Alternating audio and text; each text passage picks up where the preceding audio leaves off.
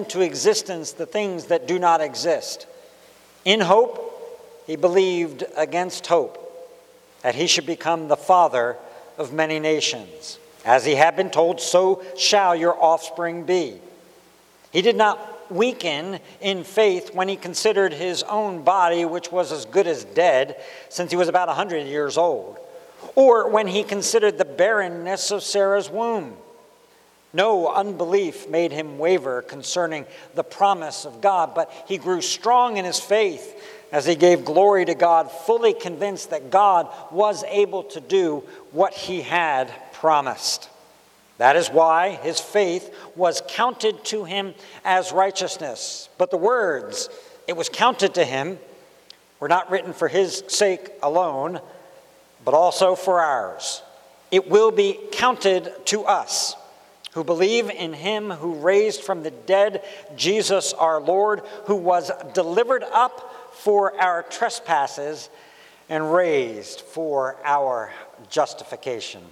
Lord, we thank you for this mighty, this life giving word that you have given to us. We thank you, Jesus, for your life and your resurrection hope that you have given to us. And now we pray that by the power of your Spirit, you would open up and unfold your word for us so that we can see what you have done for us. And we pray in your name. Amen.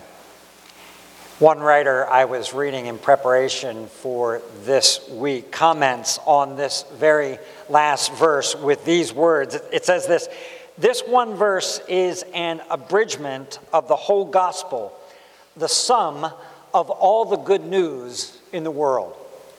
And I love that phrase, the sum of all of the good news in the world. Paul summarizes then all of the good news in the world with these two parts, these two phrases that are there in verse 25.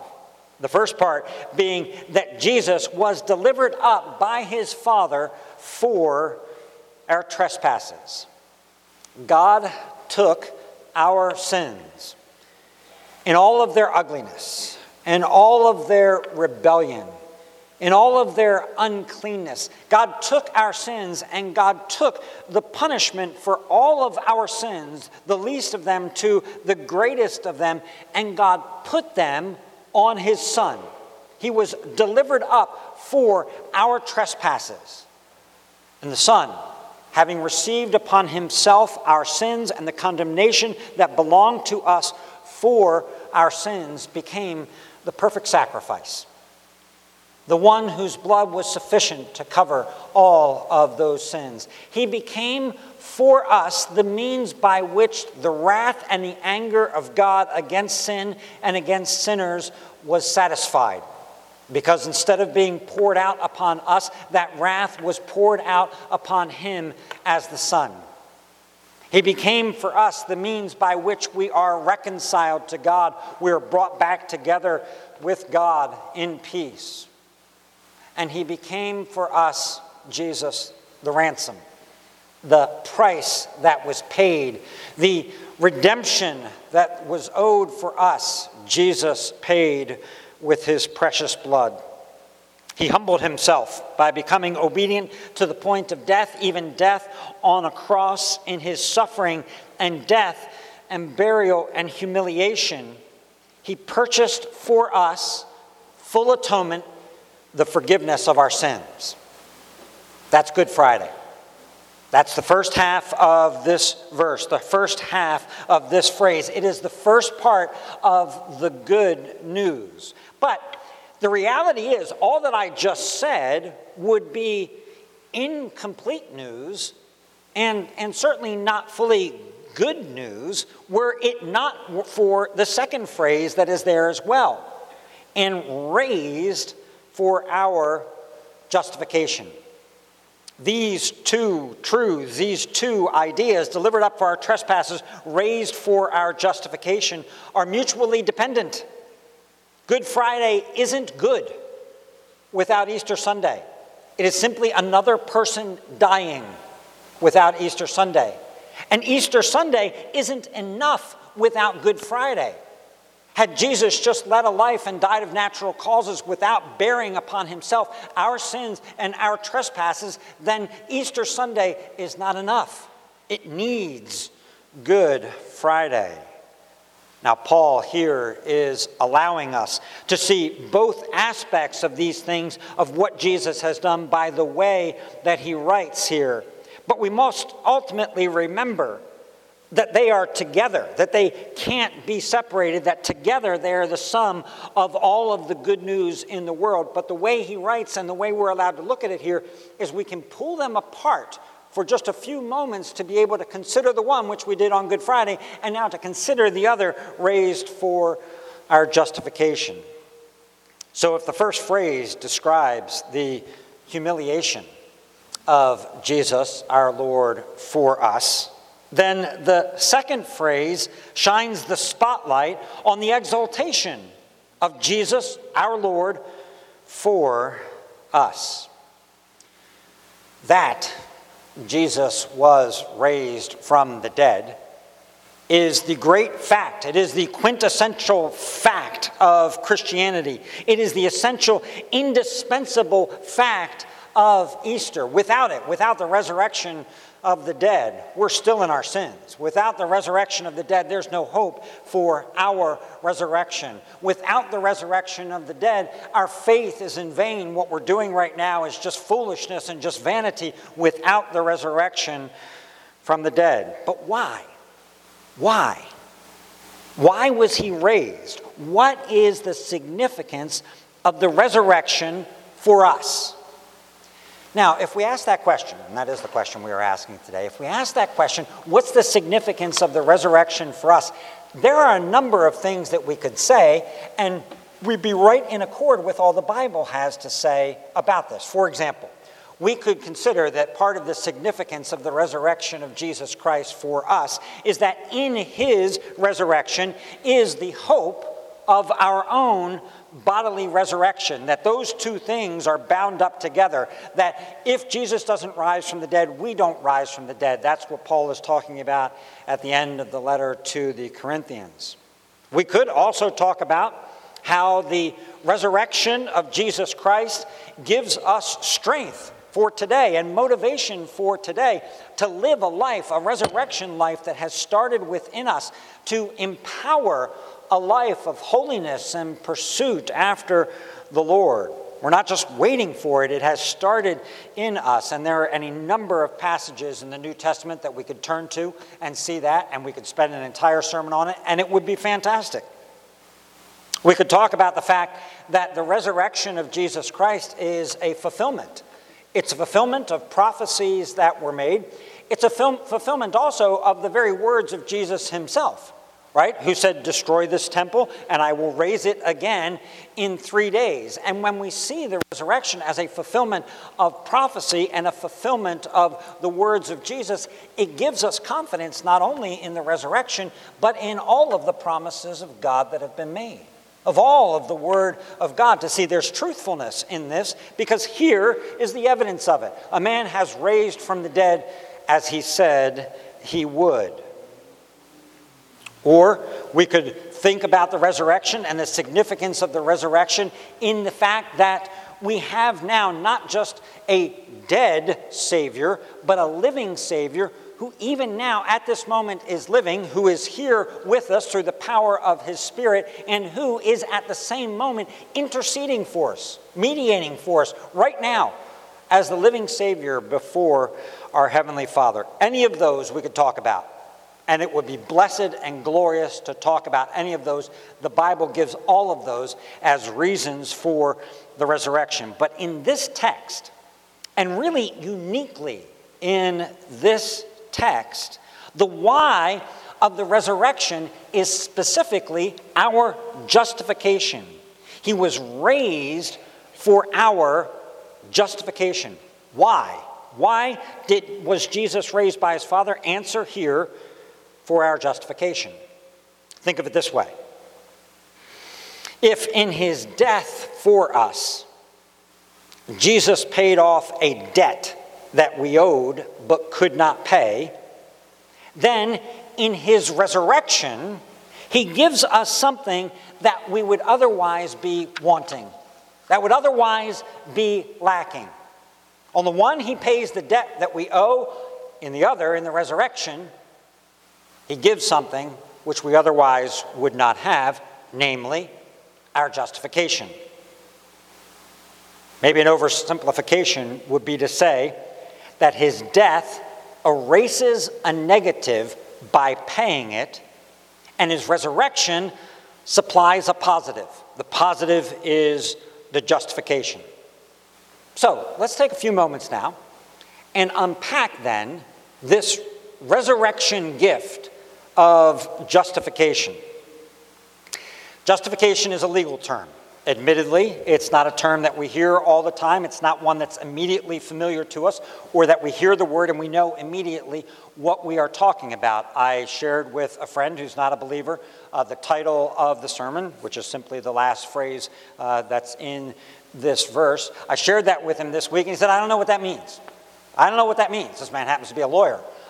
I, don't know what that means. I thought, well, you should know what this means. Um, it's a legal type of term. But nevertheless, that's what he said. So let's unpack what this means. This idea of justification is the, or at least it's a, central concern of Paul in all of the book of Romans, and particularly in this section that we have right here in front of us in chapter 4. We're squarely in the middle of Paul trying to understand this idea of justification. If, if we ask then this question, well, what is it?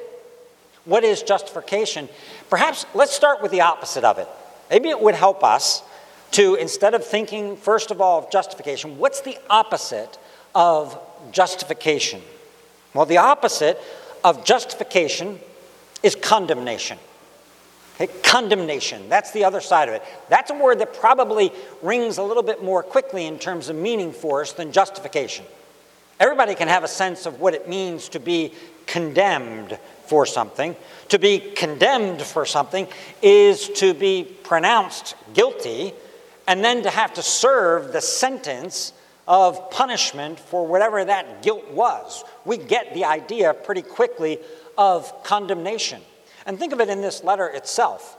In this letter itself, many of us rejoice, for example, uh, in Romans chapter 8, right? Romans chapter 8 says this There is therefore now no condemnation for those who are in Christ Jesus. No condemnation belongs to the people of God. The flip side is if there's no condemnation, what is there?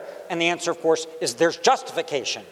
But we rejoice, everybody rejoices in the no condemnation idea. And then let me read you another thing from Romans chapter 8 as well that helps us, I think, to understand this a little bit more. Here's a question from verse 33 of chapter 8 Who shall bring any charge against God's elect?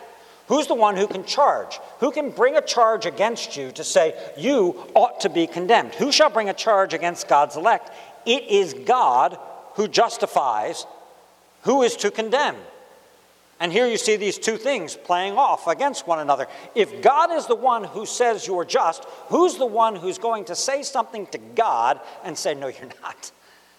No, you're not. I condemn you if God is in fact the one who has justified us. So, in contrast then to condemnation, justification is the legal act and declaration by God that a person is not only not liable for guilt and punishment they have deserved because they have been forgiven, but it's more than that. It's that in addition to that, in addition to the forgiveness of that which they have done wrong, they are in fact declared to be righteous. Declared to be righteous. Given something they did not have. And that is extraordinarily good news. We are full. and you know this.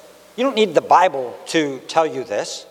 We know it. We are full of sin and unrighteousness.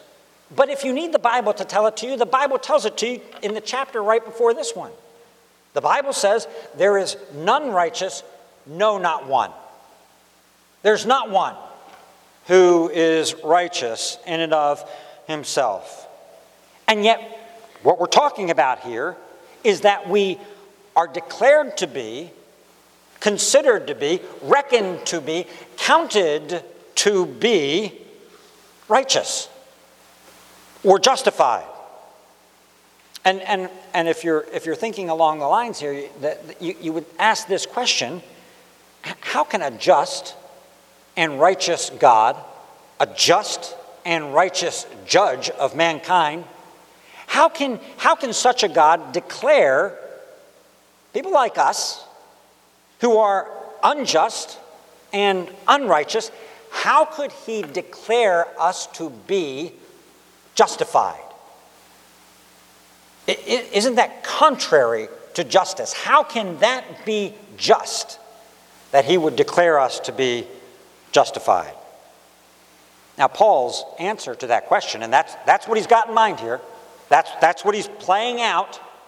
Paul's answer to that question is that there is, in fact, a way, a way that is made by God to accomplish that very thing, and it is through the resurrection of Christ for our justification. He was raised for our justification. There is something about the resurrection of Jesus that allows us to be declared righteous and just. Note, before we explore that more, we don't get justified because God is nice and time heals all old sins. Now, that's saying it in a little bit of a colloquial way, but if we want to say it in a scriptural way, we are not justified because God is merciful. God's mercy may be behind what brings us justification, but we're not justified because of the fact that God is merciful, which is what 99% of people would like to believe that God is just going to forget about everything. That all of the wrongs that you've done, God's just going to say, ah, I'm not thinking about those at all. I'm not thinking about those. We don't get justified by that. We don't get justified because we would really like to be justified. Who wouldn't rather be justified than be condemned? We don't get justified because, on the whole, in the mean, we're not such bad people. That deep down inside, God knows we're actually good people doing the best job that we possibly can.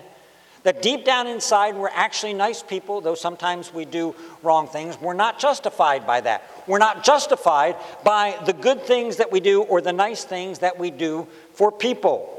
We have a sense that we should do those things, and sometimes when we do those good things, we do them with kind of a hope or kind of a thought in the back of our minds that, well, that made up for some of the bad stuff that I've done. I've done some bad things, so I should go out and do some good things to justify myself, to feel better about myself and before God as well. We're not justified because of our baptism or because we have paid some price or offered up some special offering, made a special donation to the church on Easter, feeling justified. We are not justified by offering up in the Old Testament some bull, some goat, some lamb. They will not justify us. Instead, it is through the resurrection of Jesus that we are justified. How? How? What was it about the resurrection itself that made that possible, that justification possible? The answer to that question begins not with what the resurrection was for us, but what the resurrection was for Jesus. Okay? Hear, hear that carefully. The answer to the question does not begin with what was the resurrection for us, rather, it begins with what was the resurrection for Jesus. And here's the statement The resurrection is the justification of Jesus. The resurrection is the justification of Jesus. From the letter of 1 Timothy. He was manifested in the flesh, vindicated by the Spirit, or vindicated in the Spirit, and vindicated is the word justify. Justified in the Spirit, seen by angels, proclaimed among the nations, believed on in the world, taken up in glory. Jesus was justified in his resurrection. It is his vindication from the courts of heaven before the world. It is the divine declaration, demonstration, verification, proclamation, publication, affirmation, confirmation of the righteousness of Jesus Christ. That is what the resurrection is for Jesus, to Jesus. The resurrection then declares this. What does it declare about Jesus? I'm going to give you five things here, and I won't do them long. I'm going to give you five things that the resurrection declares about Jesus. First, the resurrection of Jesus Christ declares that he is who he said he was. He is who he said he was. He said he was the Son of God, the Son of Man, the Son of David. He said he was the bread of life. He said he was the Christ, the Messiah, the anointed one, the one who had been prophesied from long ago. And in the face of death, he said these words I am the resurrection and the life. And so when he is raised from the dead and he stands in front of the apostles and er, he stands in front of Thomas and he says, Stick your fingers here and see. It's a demonstration that he is who he said he was. He said, I'm the resurrection and the life, and now the resurrection and the life is the one who is standing right in front of them. Jesus, Jesus' identity is justified in the resurrection. Second, the resurrection declares his complete innocence as it confirms his perfect obedience. He loved his Father perfectly. He loved his Father completely. Now, as the eternal Son of God, the one who ever was, very God of very God, without beginning. As the eternal Word, the Son always loved the Father. But the affirmation in the resurrection is that the incarnate Son loved the Father, which is to say, a man loved the Father perfectly, fully, completely, finally, a man, a single human being who loved God and did all of the will of God in his life. He was obedient. Obedient all the way to death on a cross. He learned obedience by the things that he suffered. In other words, it is to say the resurrection is the declaration that he is in fact righteous. Death, therefore, has no claim on him.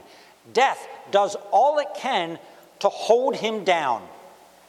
Because the wages of sin is death. And if death holds him down, it shows that Jesus was, in fact, a sinner. So death will do everything that it possibly can. It will put him in a tomb, it will seal the tomb, it will set up a guard who is there to wrap him up in the linen cloths. Death says, No, I will not let this one go. But he will not be held. He cannot be held by it because he doesn't deserve it. He's the living one. He's the obedient one. He's the righteous one. Third, the resurrection of Jesus Christ is the declaration that he is the victor, that he is victorious. He has conquered all of the great enemies. From the beginning of his life, he tussled with Satan in the wilderness. And the devil withdrew until an opportune time. And at the cross, the devil looks at it and goes, Ah, this is it. This is the opportune time. This is when I will make my mark upon him. His enemy was Satan, his enemy was death itself. His enemy was the grave, his enemy was hell, hell. his enemy was sin. His enemy was our sinful flesh. Throughout all of his life, he had opposition from people who were all around him. From the day of his birth onward, there was opposition to him. There was human opposition to him, there was demonic opposition to him. And he is victorious over all of it by his obedience. Paul makes an incredible statement at the beginning of this book, Romans 1, verse 4. It says this Jesus was declared to be the Son of God in power according to the, Holy, the Spirit of holiness. Jesus was declared to be the Son of God in power according to the Spirit of holiness. How and when? Listen to the entirety of the verse. Jesus was declared to be the Son of God in power according to the Spirit of holiness by his resurrection from the dead, Jesus Christ our Lord. That's when he is declared to be the Son of God in power. When he is raised up by the Father, the Father says, You are the Son of God in power. You are Christus Victor. You are the risen, conquering King. And that's why we read those great passages that we love. That's why the Father exalts him and gives him the name that is above every name, that at the name of Jesus every knee shall bow and every tongue confess that Jesus Christ is Lord, to the glory of God the Father. Christ is the victor. The Heidelberg Catechism writes it like this By his resurrection, he has overcome death so that he might make us share in the righteousness he won for us by his death. Overcome, won. He's the victor, he's the overcomer, he's the winner, he's the conqueror. Fourth, the resurrection declares that he has accomplished the mission that the Father gave to him. The mission that the Father gave to the Son, that the Son then took upon himself, is the mission of our atonement. And I'll say it one more time. What does it consist of? It consists of the Son being the sacrifice, being the one whose blood is shed instead of our blood being shed.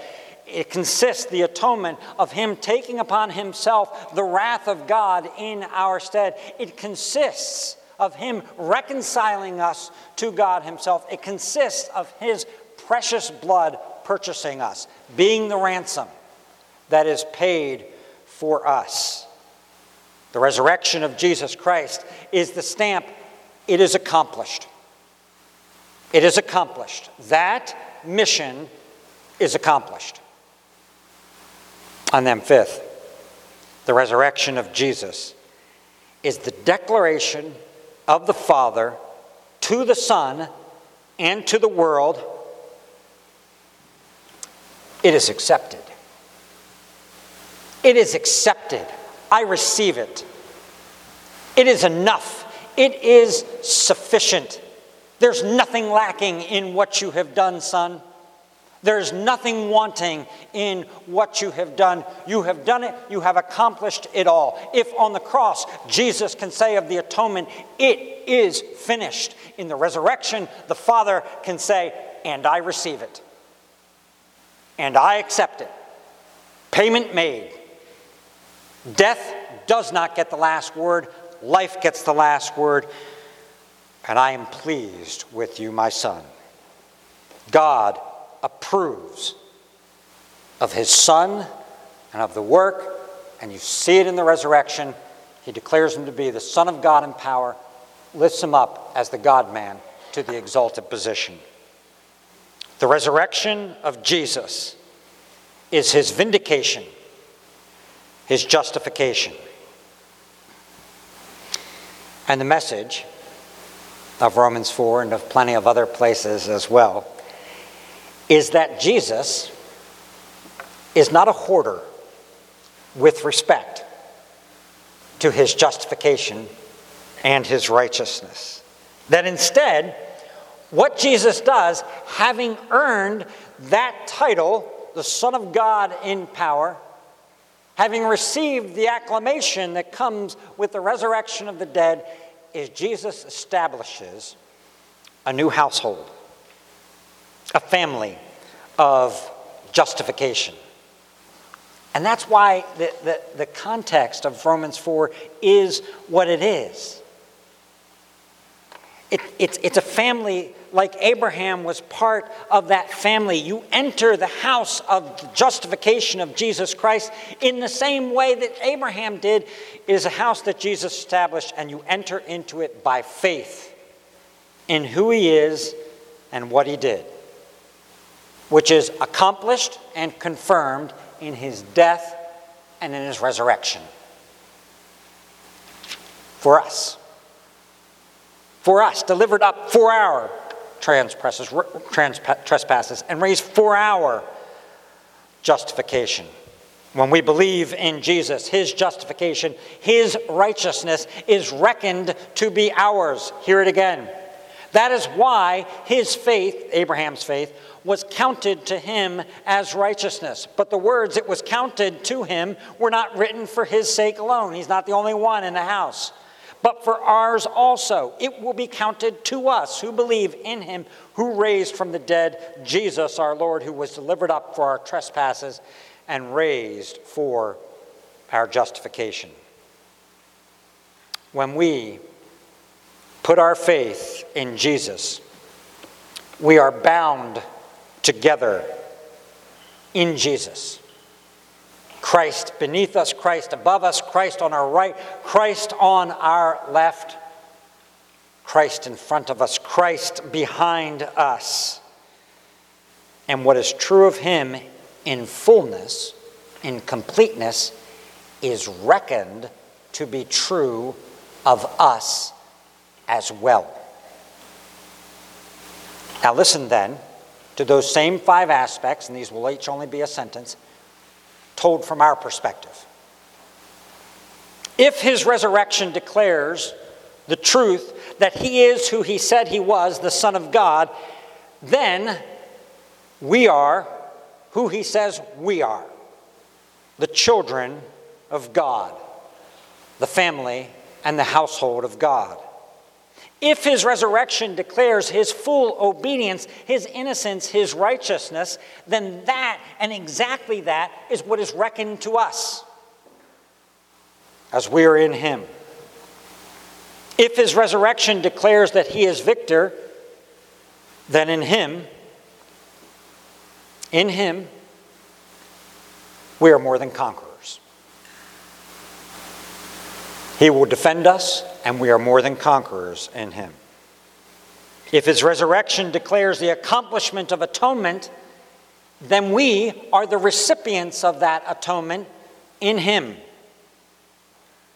If in his resurrection the Father declares that he is accepted, that he is received, that the atonement is received, then we are accepted and we are received and receive the rights of the children of God, we will be exalted with him as we will be united with him in a resurrection like his. By faith, by faith in the resurrection of Jesus, what happens is we are clothed in his clothes, clothed in his righteousness, clothed in his justification. His clothes are our clothes, they belong to us. Now, right now, they feel a little big, they feel a little baggy. When the Word of God says to us, You are declared, you are reckoned to be righteous, you kind of feel inside, Hold on a second. I, I actually, you know, kind of know me at least a little bit, and I know that's not true. The clothes feel baggy to you right now. By the power of the Spirit at work within you, you will grow into them. And there will come a time at the return of the Son in glory at your resurrection when the fitting, the final fitting, will take place in a moment in a twinkling of an eye. And in Christ and in his righteousness, we will be clothed for all eternity. One of the great hymns of the church says this For me, he died. For me, he lives. And everlasting light and life he freely gives. May that be our song. So, the sum of all of the good news in all of the world is this Jesus was delivered up for our trespasses, and he was raised for our justification. Lord, how can it be that we are the recipients of this? I do not know, but this I know you've promised and you've done it, and so it must be so. Grant us faith to believe and to endure and persist in our belief. Risen, conquering Son. Amen.